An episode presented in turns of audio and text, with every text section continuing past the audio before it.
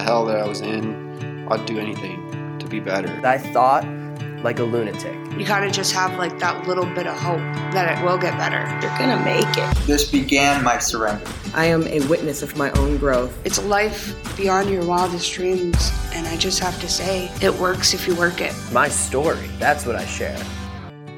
You're listening to Far From Finished, a weekly podcast where we share new, real life stories of hope and triumph, told by the people who live them.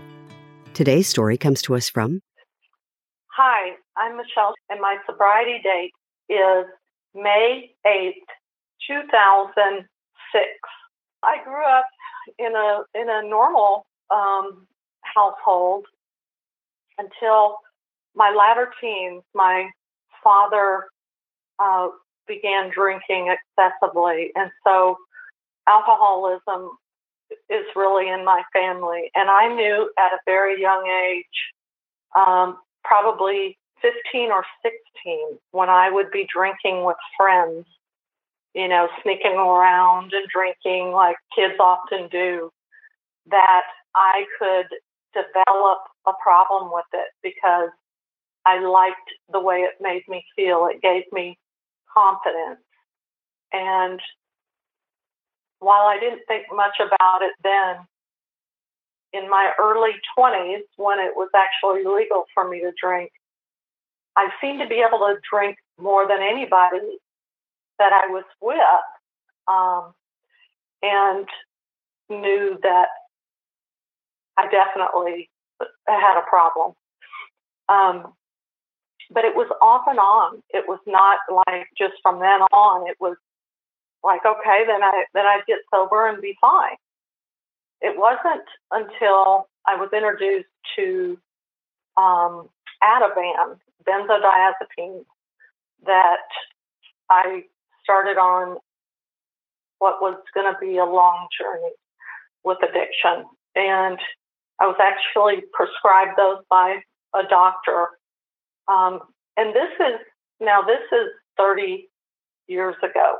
And so things were a lot different back then um, in terms of what we knew about drugs back then and what we know about them now and how addictive they can be. Um, and even with regard to the legal ramifications, because back then, when I was put on Ativan, after regularly taking it for the next six months, the doctor just cut me off. And well, by then I was very addicted. So I began forging prescriptions.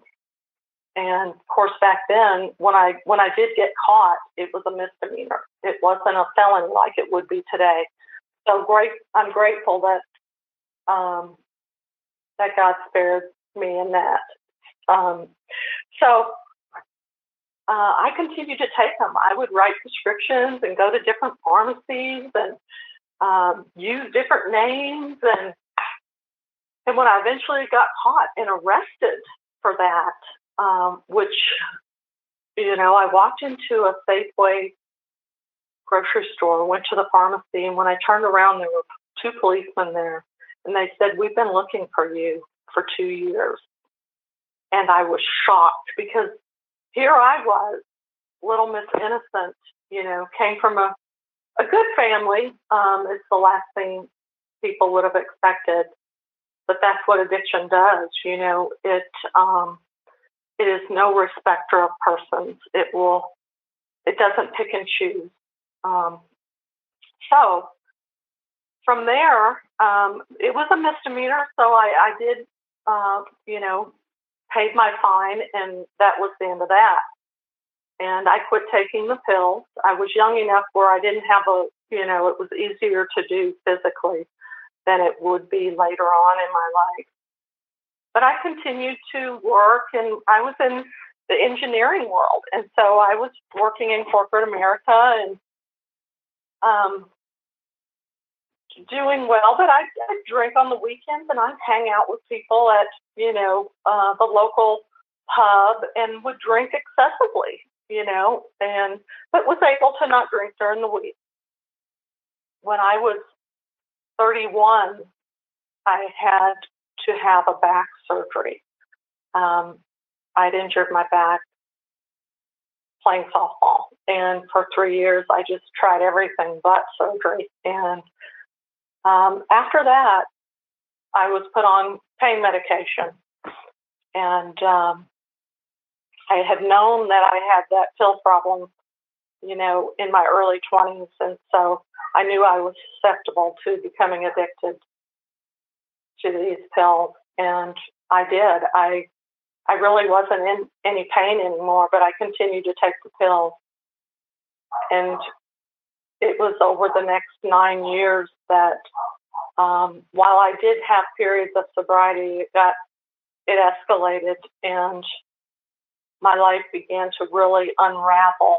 Um, and I was no longer in my early 20s, and it was getting more physically difficult to, um, you know, not have hangovers. And so then what happened was I started ordering pills online because my insurance would only pay for them every so often, and I was going through them way too fast.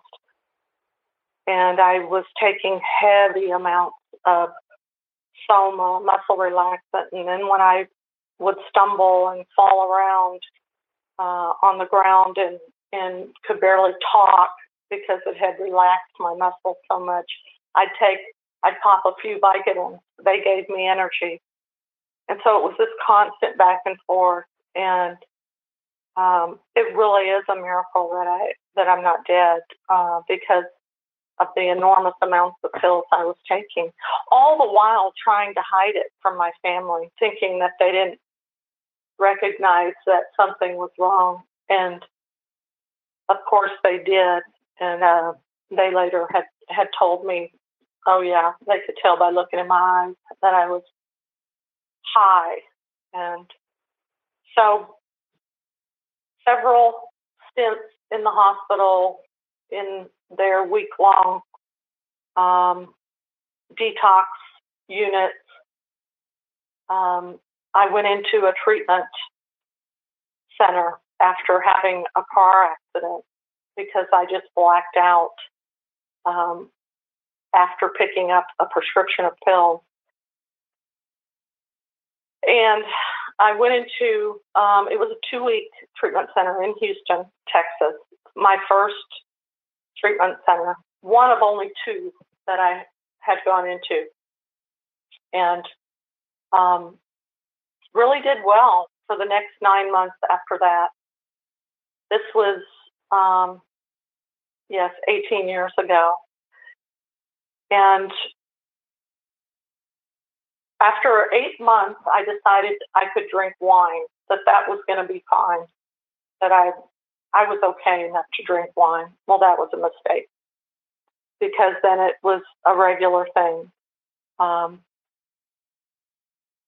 so, speeding up, you know, several times in the hospital, trying to get pills to help me uh, on death's door really. My family intervened a couple of times, and then I, I really wanted to give up. You know, I was really struggling with why I couldn't seem to stay sober. I was sitting in my apartment um, on a Sunday afternoon and turned off all the ringers on my phone and really didn't want anybody to try to rescue me. Um, I I wasn't going to kill kill myself, but I wasn't going to. I didn't care if I lived or not. You know, I just really felt hopeless, and so I I told myself, I bet my mother comes over here and knocks on the door. And sure enough, Sunday afternoon, here I hear a knock at the door, and it was her.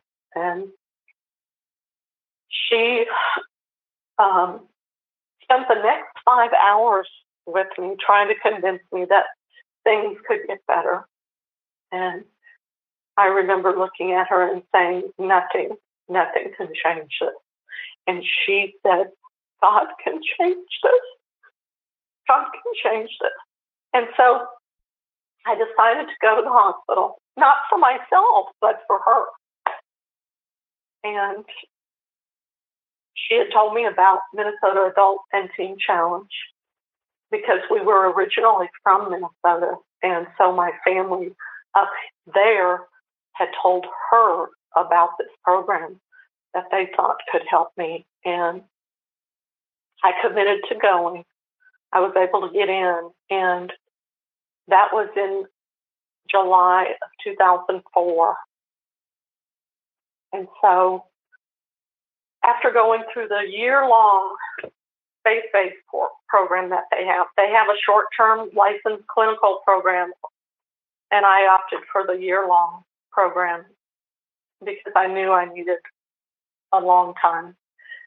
And but after I went through it, I was actually offered an internship there with them, and I I really had a lot of pride issues, and I turned it down. And um, within a few months, I found myself ordering pills online again, and I just um, I went down really fast. And thankfully, uh, I went back into their restoration program and really got it. You know, I really got it, and um, was offered a another internship, and this time I I accepted it, and I began working um, there in the aftercare department, doing a variety of things, working with other alumni and alumni who were struggling.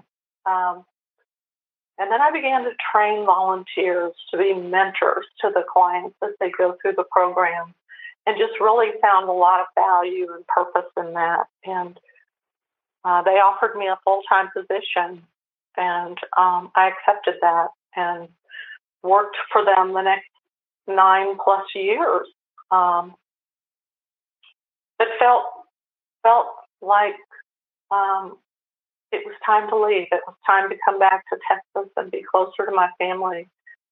And so, um, so I did. I left. I gave them a couple months' notice and went back to Texas.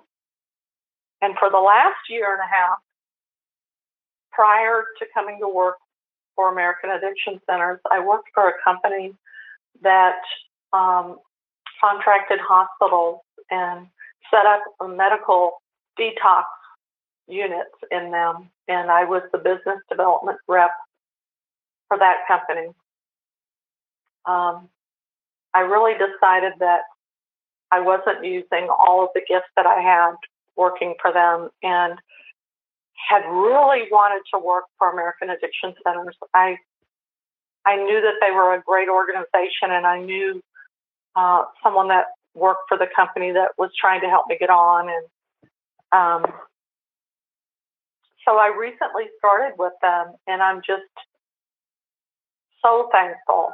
Uh, I'm really not just thankful that I'm sober, but thankful that I have purpose and that um, this company actually recognizes the gifts that we have, and and I just want to serve others and really um, go around and present not only the company to others, but that there is hope for people who struggle with addiction. There is a tremendous amount of hope. And I think it's always a good thing to um, use your pain that you had and your struggles you had to um, really offer a, a hope to others. When I first got out of Teen Challenge, um, I started attending Celebrate Recovery groups and um, really surrounded myself with a good support system. I mean, you cannot do the things that you used to do. And I would always um, try to be around people who were positive people, you know, people who were doing something good in their lives. And so that was very important. Um, you know, I would always tell volunteers that so many times we have to change our complete life you know, and friend base. And um, not that I was really hanging around the wrong people. I actually had really good people. It was me that was doing a lot of things in secret that um, I fully support staying involved, whether it's through your church or through um, recovery groups or AA or whatever it is that helps a person um, stay grounded and stay um, sober that that they need to be doing that you know? And so I was very active in that initially. Um, as I continued working for um, the recovery program teen challenge you know I found that throughout the day all day long. So so I didn't always continue with those groups later on. But for those that aren't in that environment, um, I think it's important. Um, oh, my my life has changed uh, in so many ways. Um, first of all, I, I suppose I don't. I know who I am now. I didn't. I didn't know who I was, and I really, I really didn't have a purpose. You know, for me, my faith is what has given me a lot of, um, well, has given me, you know, my identity and and really purpose in life. But um, giving back, I never used to really do much for other people, you know, and I realized being in recovery that that is essential, um, giving back and really using your own testimony to help other people. And so um, I, am very active. I'm, I'm, I'm a biker, so I, I bike a lot and stay healthy and active and fit and work out and uh, eat healthy and all of those things. I always thought I did those before, but and I did to a degree, uh, but I'm probably healthier now than I've ever been. And of course, I'm much older. So, um, but I really feel like my life is very productive now. Um, I find things interesting that used to not be interesting, you know, and that probably the biggest thing I've learned is that you don't have to drink or take pills to have fun. There's so many, you know, fun things to do that don't require drinking. And even if other people are doing that, it doesn't mean you have to. But for people who are new in sobriety, they definitely need to to be cautious of where they are going um, and who they're hanging out with. They those kinds. That's just not the circles that I run in. So um, but so my life, I'm just, I'm just a, I have joy now. I guess I, I didn't used to have joy. You know, happy is happiness is temporal. Uh, you know, it's based on your circumstances. Joy is from within, and I have joy. Don't give up. When I went into treatment after the pink cloud, they call it, rose, and I felt like, you know what, I'm good. You know, it was it was about three to six months in, really. Really, after three months, you feel like, okay, I got this. Um, I'm good. Uh, I'm ready to go. And nothing else had changed about my life, only that I had been sober. Um, that's not enough. That's not enough. You have to um, be involved. Um, but even if you're still struggling, reach out to people. Reach out to, um, you know, either if it's somebody in your church or if it's in your recovery groups or or family even or friends that are sober. Reach out. Don't don't keep that struggle to yourself. Um, and so I know that it, it's it can be hard initially. Um, but once you start to really get into some healthy habits and and do uh, things with sober people, your life changes. You know, you you you start to lose the desire to do things that you used to do. Uh, I mean, I don't even think about using anymore. I mean, I really don't. It's just, it's not an option. And that's when you know you've got it, is when it's no longer an option for you. I mean, if you're having a bad day, um, or, you know, relationship issues or whatever the case may be, um, knowing that it's not an option to reach for a drink or reach for a pill or whatever your substance is, um, that's that's the place you want to get to, and you will get to it because I'm there. And so, um, just don't give up.